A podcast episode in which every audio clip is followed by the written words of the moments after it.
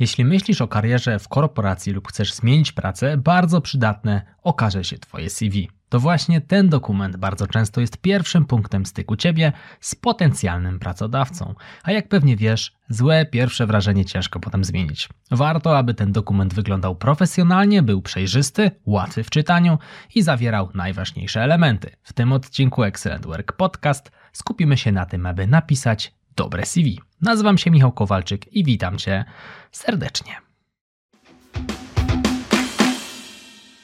CV na leniuszka. To samo dla każdej oferty pracy. Oszczędza Twój czas, ale czy naprawdę akurat w tej przestrzeni zależy Ci na oszczędności czasu?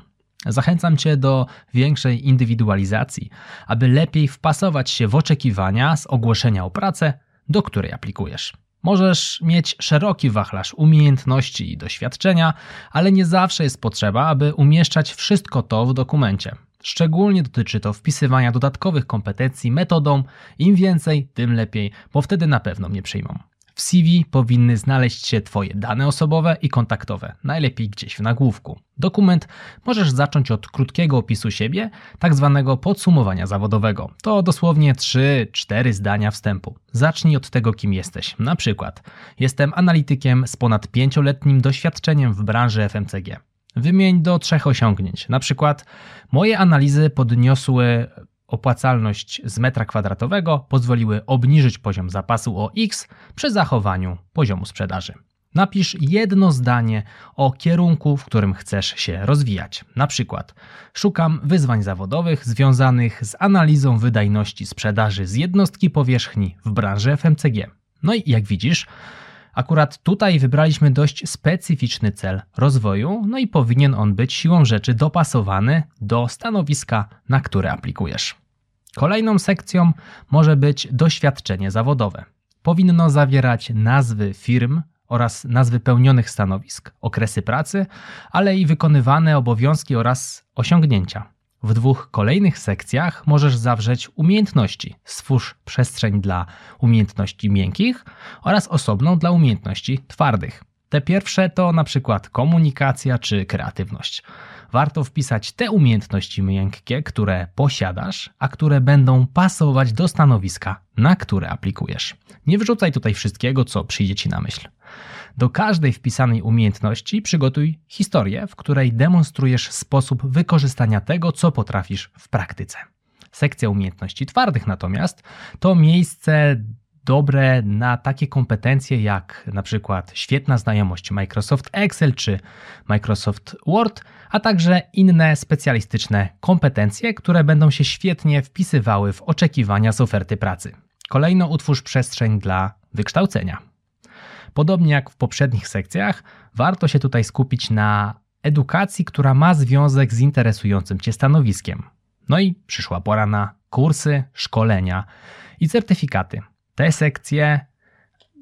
Przy pomocy tej sekcji pokażesz pracodawcy, że rozwój Twoich kompetencji i bycie na czasie z tym, co dzieje się w Twojej branży jest dla Ciebie ważne, no i przede wszystkim, że masz aktualne umiejętności do wykonywania pracy na stanowisku, na którym chcesz się znaleźć.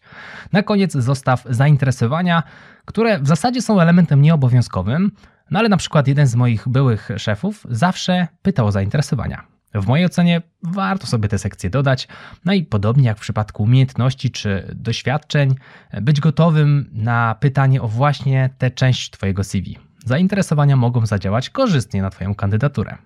Co do tematów prawnych, nie zapomnij o zgodzie na przetwarzanie danych osobowych. A więc treść Twojego CV już znamy.